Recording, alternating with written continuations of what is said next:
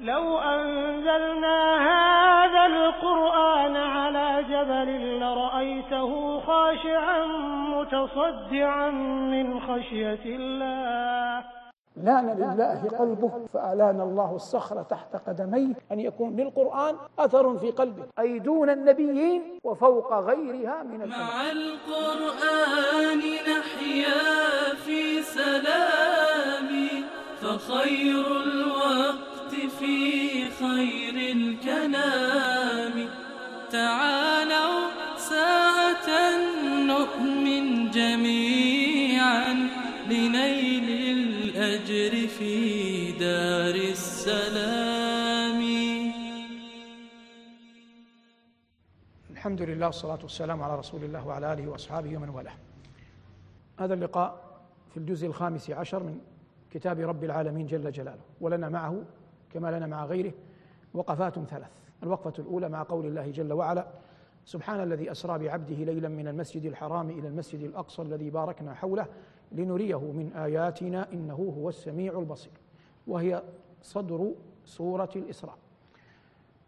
القرآن افتتح افتتحت سوره بطرائق عدة، منها القسم والفجر والليل والضحى، ومنها الدعاء: ويل لكل همزة لمزة ويل للمطففين، ومنها الشرط: إذا زلزلت الأرض زلزالها، إذا السماء انفطرت، إذا السماء انشقت، ومنها بالجمل الخبرية: اقترب للناس حسابهم، ومنها بالنداء: يا أيها الناس اتقوا ربكم. من الجمل الخبرية ما فيه تنزيه الله جل وعلا، ولفظ سبحانه لا يطلق على غير الله، وقد جاء في القرآن بصوره الأربع. وما هي صوره الأربع؟ المصدر والمضارع والأم والماضي والأمر. المصدر والمضارع والماضي والأمر. افتتحت السور بهذا كله.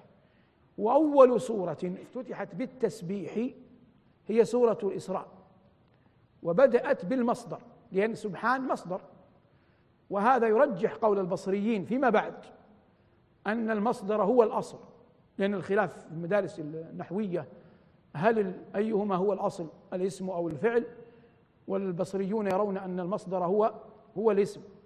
قال في ملحة الإعراب: والمصدر الأصل أي أصلي. لا نريد أن ندخل في عالم النحو، نبقى على سبحان. فسبحان مصدر، وجاء في القرآن يسبح لله، وجاء في القرآن سبح لله، وجاء في القرآن لفظ الأمر: سبح باسم ربك الأعلى. كل الصور الأربعة. هنا قال الله جل وعلا: سبحان الذي أسرى بعبده. فلما جاء التنزيه في الأول دل على أنك على أن القرآن يتحدث عن أمر عظيم. وأسرى أصلا في اللغة لا تفيد إلا السير ليلا، لا تفيد إلا السير ليلا، ومع ذلك قال الله: سبحان الذي أسرى بعبده ليلا. فإذا كانت كان الفعل أسرى لا يفيد إلا الليل، لما جيء بليل؟ قال العلماء: جيء بها بلاغية، والمقصود برهة من الليل. وقيل العكس، التعظيم: أي ليل وأي وأي ليل فيه أسرى الله بنبيه وعرج به إلى سدرة المنتهى.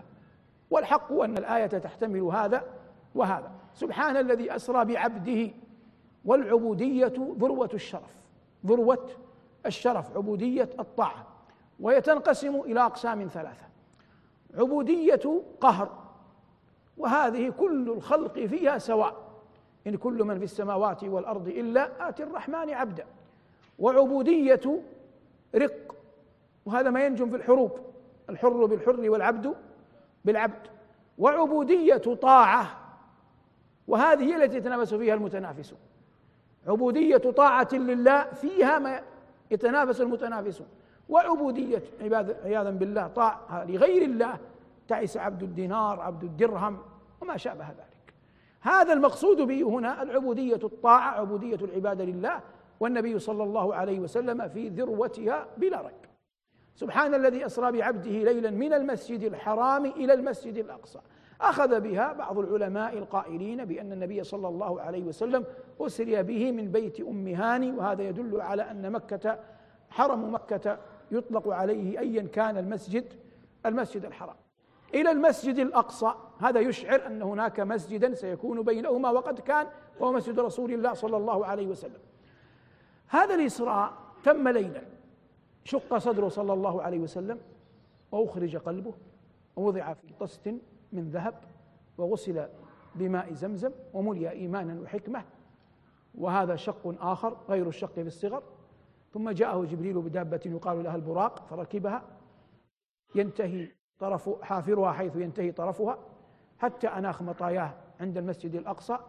ربط الدابة في مقبض كان الأنبياء يربطون فيه دوابهم، ثم دخل فصلى بالنبيين إماما، والخبر معروف. ثم بعد أن صلى بالنبيين إماما عرج به إلى سدرة المنتهى، لقي في السماء الأولى آدم، في السماء الثانية ابني الخالة يحيى بن زكريا وعيسى بن مريم، في الثالثة يوسف، في الرابعة إدريس، في الخامسة هارون، في السادسة موسى، في السابعة أباه إبراهيم، وكلهم رحب به. من كان منهم في عمود نسبه قال له مرحبا بالابن الصالح والنبي الصالح، وهما اثنان آدم وإبراهيم. من كان منهم في عمود نسبه صلى الله عليه وسلم قال له مرحبا بالابن الصالح والنبي الصالح. ومن لم يكن منهم في عمود نسبه، وهم الخمسة الباقون أو الستة الباقون، يحيى وعيسى وهارون وموسى وإدريس ويوسف، هؤلاء الستة كلهم قال له مرحبا بالأخ الصالح والنبي الصالح. وفيه دليل على أن كلمة مرحبا من أفضل التحايا بعد السلام، لأن الأنبياء قالتها للنبي صلى الله عليه وسلم.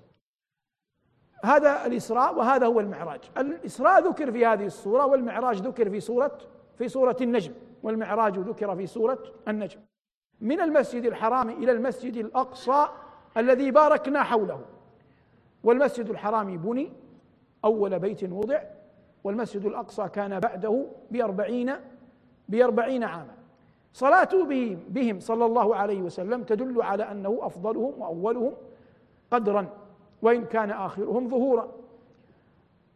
صلى بهم وقابلهم في السماء، وهذا مشكل، لكن قال شيخ الإسلام ابن تيمية رحمه الله، قال إنه عالم الأرواح لا ينطبق على عالم لا ينطبق على عالم الأجساد، وهذا غيب لا نعلم كنهه ولا كي ولا كيفيته.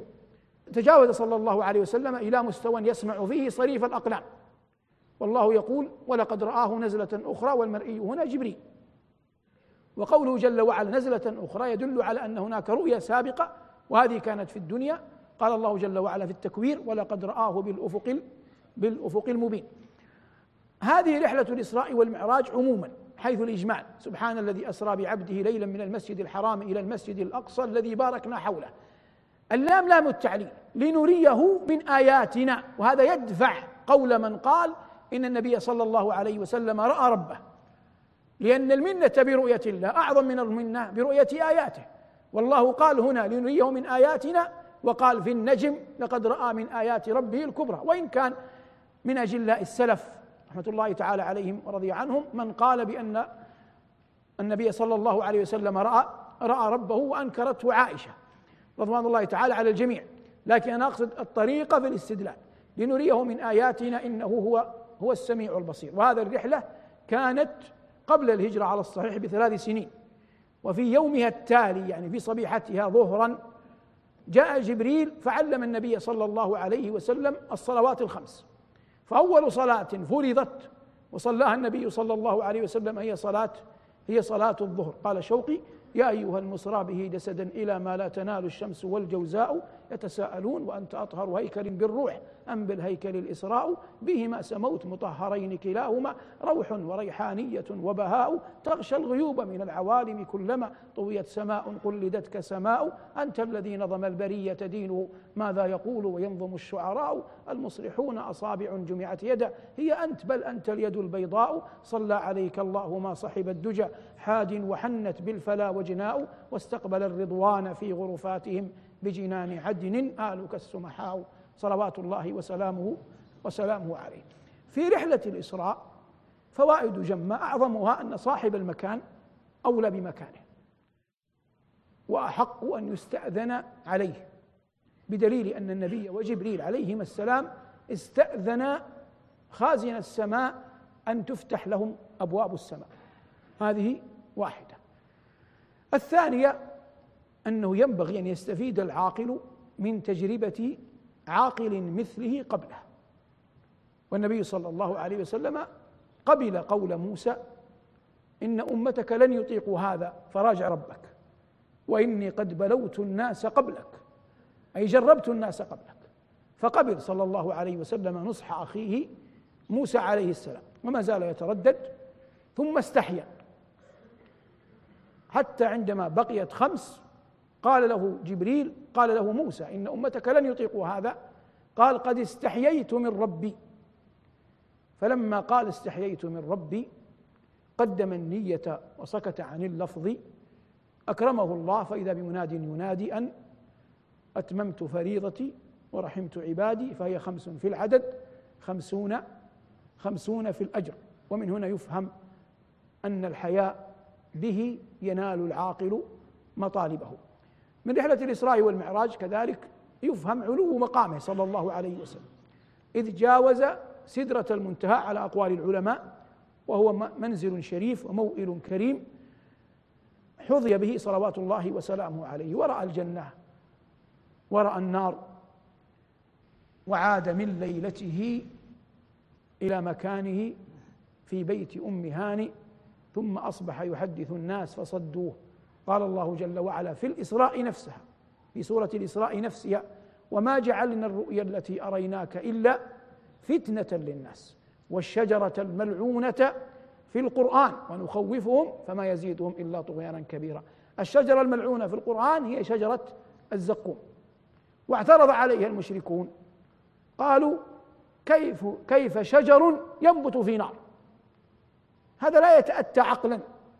ونسوا أن القضية أن الله خالق الشجر وخالق وخالق النار، حرم الله على على الشجر على النار أن تأكل الشجر، هذا تخريج وهو الأظهر. تخريج آخر أن هذه الشجرة أصلا مخلوقة من من نار، وإن كان التخريج الأول هو هو المعتمد والعلم عند الله. وهذه الوقفة الأولى من خامس عشر. تعالوا ساعة نؤمن جميعا مع القرآن مع القرآن.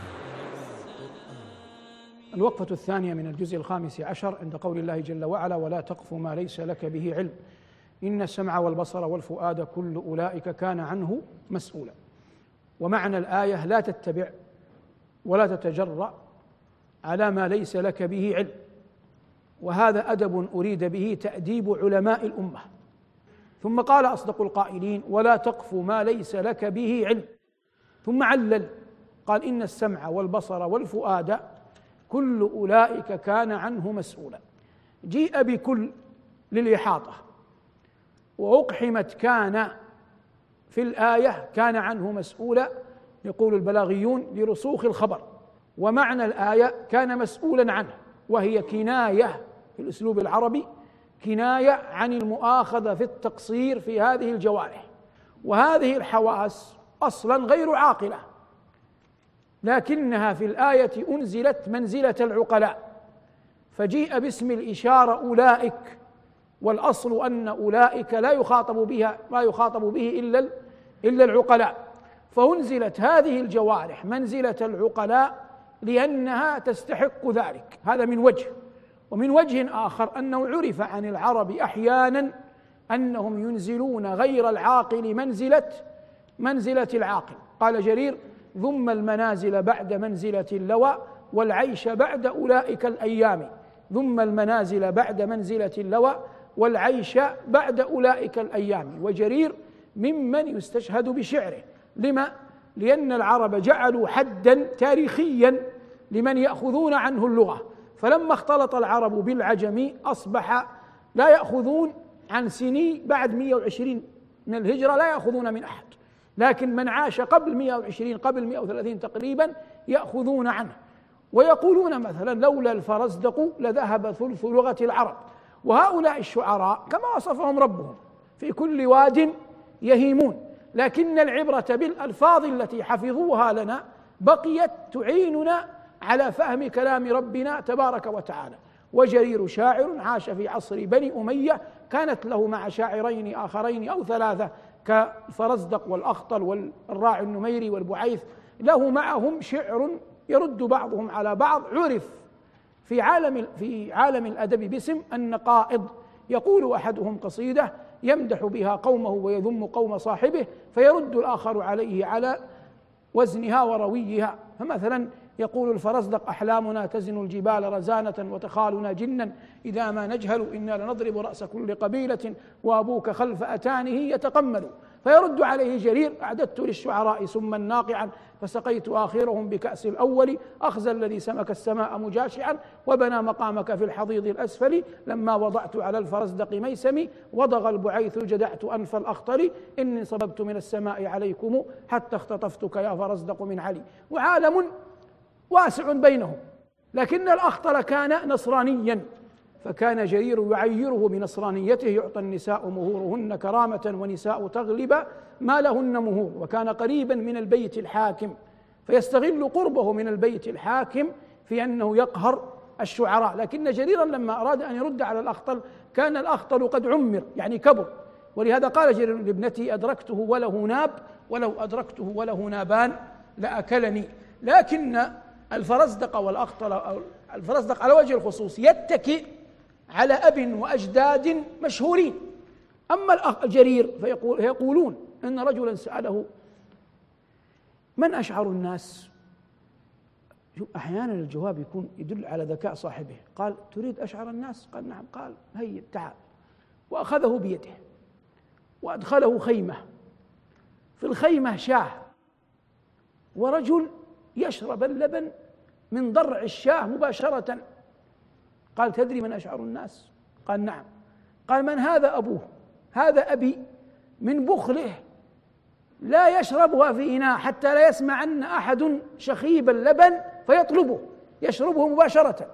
أشعر الناس من غلب بهذا الأب ثمانين شاعرا، من غلب بهذا الأب ثمانين شاعرا، أي أن أبي لو كان ملكا، لو كان أميرا، لو كان سيدا، ماذا أصنع؟ إذا كان أبي هذا حاله وأنا غلبت الشعراء، فكيف لو كنت ولو لو كنت يعني ابن ملك أو ابن أمير. وجرير هذا، وهذا داخل في فهم القرآن، لأنك تحتاج كثيرا إلى أن تقرأ لهم حتى تفهم كلام الله. وحتى أجد عذرا لنفسي أنا أدركته الإمام الشنقيطي رحمه الله. الإمام الشنقيطي رحمه الله لما ذهب إلى السودان أكرمه أهلها، فأخذوا يسألونه عن علمه، أجلاء العلماء منهم حضروا، فقالوا: يا شيخ، ما آخر ما آخر كتاب قرأته؟ فقال رحمه الله: كتاب عمر بن أبي ربيعة، ديوان شعر عمر بن أبي ربيعة. فذهلوا، لأنهم يعرفون أن عمر شاعر غزل، شاعر غزل منحط.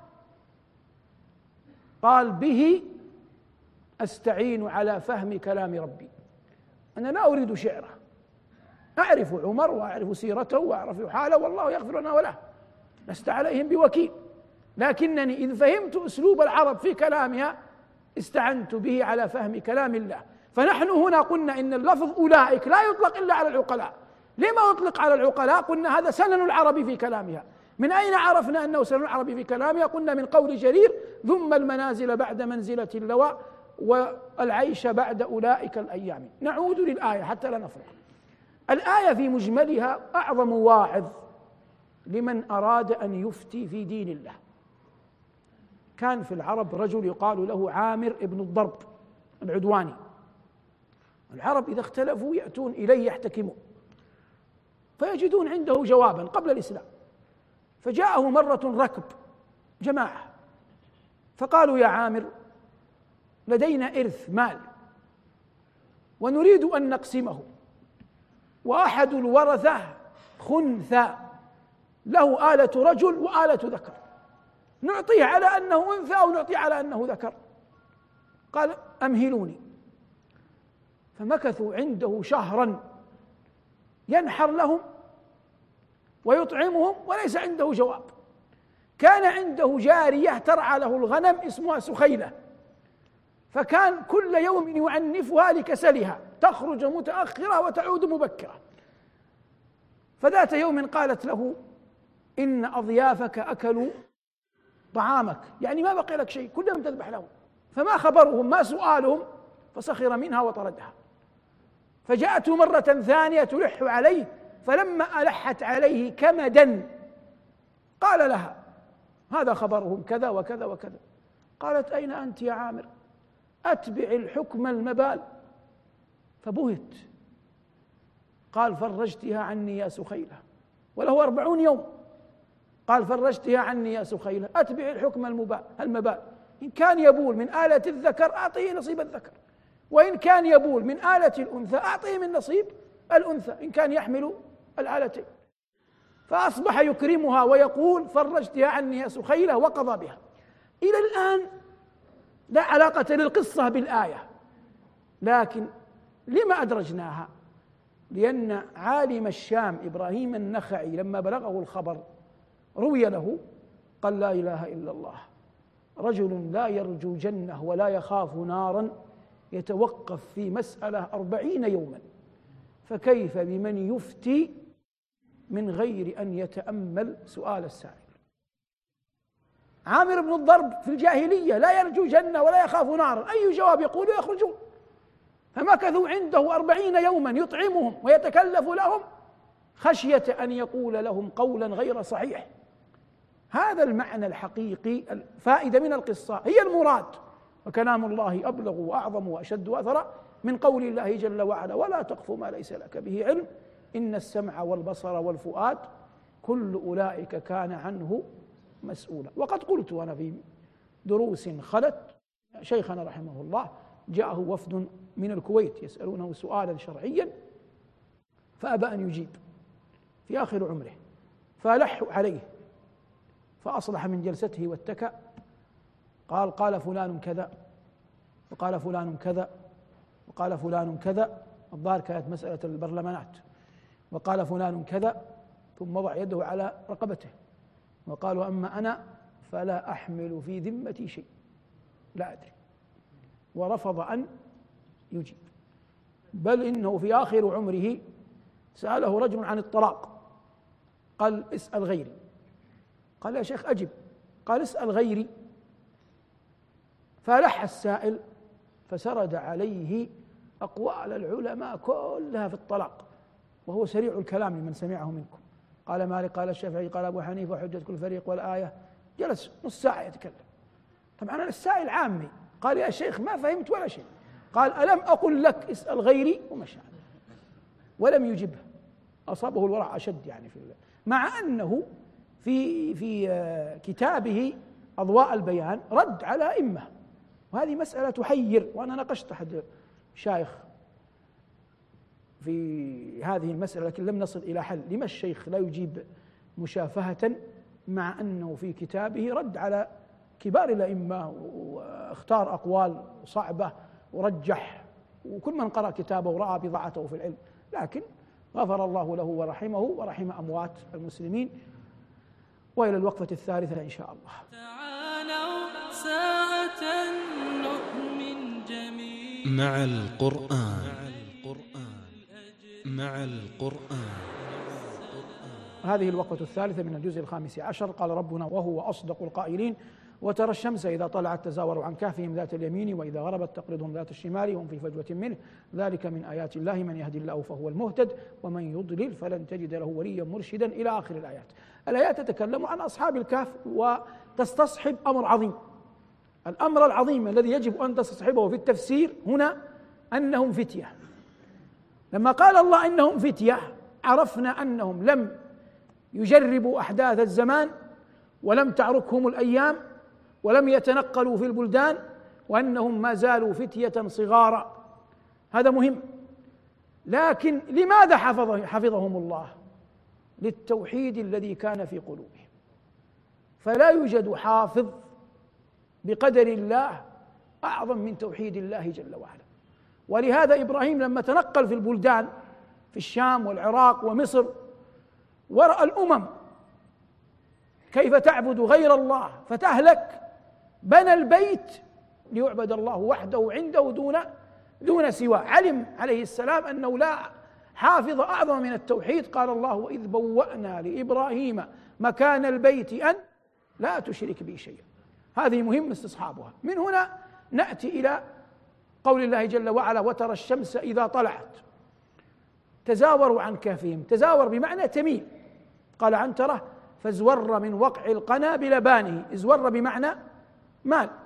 أنت تقول أنا أذهب لزيارة الشيخ يوسف، يعني أصلا ليس هو في بيتي لكنني أميل عليه، هذا معنى الازورار.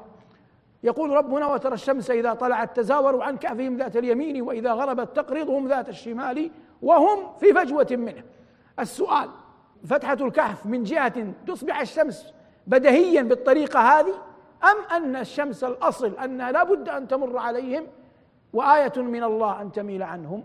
قول الله جل وعلا ذلك من آيات الله دليل على على الرأي الآخر، من يهدي الله فهو المهتد ومن يضلل فلن تجد له وليا مرشدا. ثم قال وتحسبهم أيقاظا وهم رقود، الصواب أنهم كانوا يناموا مفتوحة أعينهم، وتحسبهم أيقاظا وهم رقود، ثم لما كان التوحيد في قلبهم خالصا تولى الله أمرهم. قال ربنا ونقلبهم، فأسند التقليب إلى نفسه إلى ذاته العلية. ونقلبهم ذات اليمين وذات الشمال، قال العلماء حتى لا تأكل الأرض أجسادهم. وعقلا الله جل وعلا قادر على أن يحفظ أجسادهم من غير تقليب، لكن حتى يعلم كل أحد أن لله سنن لا تتبدل ولا ولا تتغير. ونقلبهم ذات اليمين وذات الشمال وكلبهم باسط ذراعيه بالوصيد، أي عند مقدمة الكهف، باسط ذراعيه بالوصيد لو اطلعت عليهم لوليت منهم فرارا ولملئت منهم رعبا. يتعجل بعض من يفسر القرآن فيقول إن قول الله لوليت منهم فرارا ولملئت منهم رعبا سببه أن هيئتهم تغيرت، طالت أشعارهم، طالت أظفارهم، انحنت ظهورهم، وهذا لا يمكن أن يقع البتة. القرآن يدل على خلافه صراحة. أين يدل القرآن على خلافه؟ أن الله قال بعدها، بعد أن قال لوليت منهم فرارا ولملئت منهم رعبا، قال وكذلك بعثناهم من ماذا؟ من نومهم ليتساءلوا بينهم هم أنفسهم. قبلها قال إنهم فتية آمنوا بربهم وزدناهم هدى، شهد الله لهم بالهدى وكمال العقل. وهنا قال ليتساءلوا بينهم، قال قائل منهم يعني وهم يتساءلون كم لبثتم، طرح سؤالا، من الذي سيجيب؟ البقية، وكلهم الله يقول وزدناهم هدى. قال قال قائل منهم لبثنا يوما أو بعض يوم. هل يعقل لو أنه طالت أشعارهم وأظفارهم وانحنت ظهورهم وتغير شعر رأسهم جرت عليهم أحكام الزمان أن يقول أحد منهم لبثنا يوما أو بعض يوم؟ محال، لأنه ما يقال في حق أحد يوما أو بعض يوم وهو ظاهر التغير. لكن لما قال يوما أو بعض يوم عرفنا أنه لم يرى في أصحابه أي تغير ولم يروا في أصحابهم أي تغير. ثم رزقهم الله العقل، ومن كمال العقل أن الإنسان لا يشغل نفسه بما قد مضى وانتهى. قالوا ربكم أعلم بما, بما لبثتم. طب ماذا تعانون؟ نعاني جوع، إذن عقلا ماذا نصنع؟ نحل إشكال الجوع الذي نعانيه، نبدأ بالقضية التي تهمنا. فابعثوا أحدكم بورقكم هذه إلى المدينة، حملهم الورق مع قولهم فلينظر أيها أزكى طعاما يدل على أنهم من أبناء قوم من علية القوم في الغالب. فلينظر أيها أزكى طعاما، هل الزكاة هنا بمعنى غالية الثمن، أو الزكاة هنا بمعنى الطعام المباح، أو بالزكاة هنا بمعنى الطعام الذي يغني عن الجوع؟ كلها محتملة. والمشهور عند العلماء أنه أتى لهم ببطيخ فسد به عطشهم عطشهم وجوعهم فسد به عطشهم وجوعهم فلينظر أيها أزكى طعاما فليأتكم برزق منه. ومن العقل ألا يشغب العاقل على نفسه. قال فليأتكم برزق منه وليتلطف ولا يشعرن بكم أحدا. المؤمن لا يبحث عن الفتنة، لا يبحث عن مهالكه، ولهذا قال صلى الله عليه وسلم إذا سمعتم بالدجال فلا تخرجوا إليه، وقال لا تتمنوا لقاء العدو فإذا لقيتموه فاصبروا، وليتلطف ولا يشعرن بكم أحدا إنهم هم الآن يظنون أنهم ما زالوا في نفس عام الملك وحكم الملك الذي فروا منه. إنهم إن يظهروا عليكم يرجموكم أو يعيدوكم في ملتهم ولن تفلحوا أبدا إذن أبدا. قال الله: وكذلك أعثرنا عليهم ليعلموا أن وعد الله حق. من أحيا هؤلاء من مرقدهم بعد أكثر من ثلاثمائة عام قرينة وعبرة أنه قادر أن يحيي الموتى في قبورهم، وعلى أن النوم أخو أخو الموت. وقد سئل نبينا صلى الله عليه وسلم: أفي الجنة نوم؟ قال: النوم أخو الموت، ليس في الجنة نوم، النوم أخو الموت. قال الله جل وعلا: وكذلك أعثرنا عليهم ليعلموا أن وعد الله حق وأن الساعة لا ريب فيها إذ يتنازعون بينهم أمرهم قالوا ابنوا عليهم بنيانا ربهم أعلم بهم قال الذين غلبوا على أمرهم لنتخذن عليهم مسجدا. وقد بينا في لقاء ماض أن الاحتجاج ببناء المساجد على على القبور بهذه الآية باطل شرعا، لأن الآية ليس فيها أكثر من خبر النقل، فهي من متشابه القرآن، والسنة فصلت: لعن الله اليهود والنصارى اتخذوا قبور أنبيائهم مساجد. تقول أم المؤمنين يحذر ما يحذر ما صنعوا. لنتخذن عليهم مسجدا، سيقولون ثلاثة رابعهم كلبهم، ويقولون خمسة سادسهم كلبهم، ويقولون سبعة وثامنهم كلبهم. قل ربي يعلم بعدتهم ما يعلمهم إلا قليل فلا تماري فيهم إلا مراء ظاهرا ولا تستفت فيهم منهم أحدا. عذب الله نبيه أن بعض الأقوام طول الجدال معه لا ينفع، أما عددهم فقد قال ابن عباس رضي الله تعالى عنهما: أنا من القليل الذين يعلمونهم هم سبعة وثامنهم كلبهم، والعلم عند الله. لكن هذا هو الذي عليه أكثر أهل أهل العلم. لكن القول بأن الواو هذه واو الثمانية هذا لا يصح، ولا يوجد في اللغة شيء اسمه واو الثمانية، ومن قال به من علماء اللغة فقد وهم وهما كبيرا. واحتجوا بهذه الآية وبقول الله: وسيق الذين اتقوا ربهم إلى الجنة زمرا حتى إذا جاءوا وفتحت أبوابها قالوا أبواب الجنة ثمانية فلذلك جاء الله بالواو. واحتجوا بقول الله جل وعلا: عسى ربه إن طلقكن أن يبدلكن أن يبدله أزواجا خيرا منكن، إلى أن قال في الثامنة ثيبات وأبكارا، فقالوا لأن الأبكار جاءت ثامنة جاء الله بالواو. إنما جاء الله بالواو للمغايرة، لأن المرأة ممكن أن تكون مسلمة مؤمنة قانتة عابدة في آن واحد فلا حاجة للفاصل، لكن محال أن تكون المرأة ثيبا وبكر في آن تكون ثيبا وبكرا في آن واحد، فلذلك فصل بينهما بالواو بواو العطف وهو واو وهي واو تقتضي المغايرة. من اللطائف في هذا الباب أنهم يقولون إن المعتصم الخليفة العباسية كان ثامن ملوك بني العباس وحكم ثمانية سنين وثمانية أشهر وثمانية أيام، ومات عمره ثمانية وأربعون وثمانية سنين وثمانية شهور، وترك ثماني بنات وثماني ذكور. فأباح دم رجل شاعر يقال له دعبل الخزاعي، فدعبل هجل معتصم بكونه من الثامن. قال: ملوك بني العباس في الكتب سبعة ولم تأتنا عن ثامن لهم كتب، كذلك أهل الكهف في الكهف سبعة خيار إذا عدوا وثامنهم كلب، يقصد المعتصم. هذا من استخدام معاني القرآن في هجو الناس، وهو مسلك غير حميد، لكن هذه من ما يقال تاريخيا في مثل هذه الآيات، والعلم عند الله. صلى الله على محمد وآله، والحمد لله رب العالمين. مع القرآن نحيا في سلام، فخير الوقت في خير الكلام، بتفسير وأخبار حسان عن المختار نبراس الظلام. مع القرآن إحساس تسامت به الأرواح في أعلى مقام.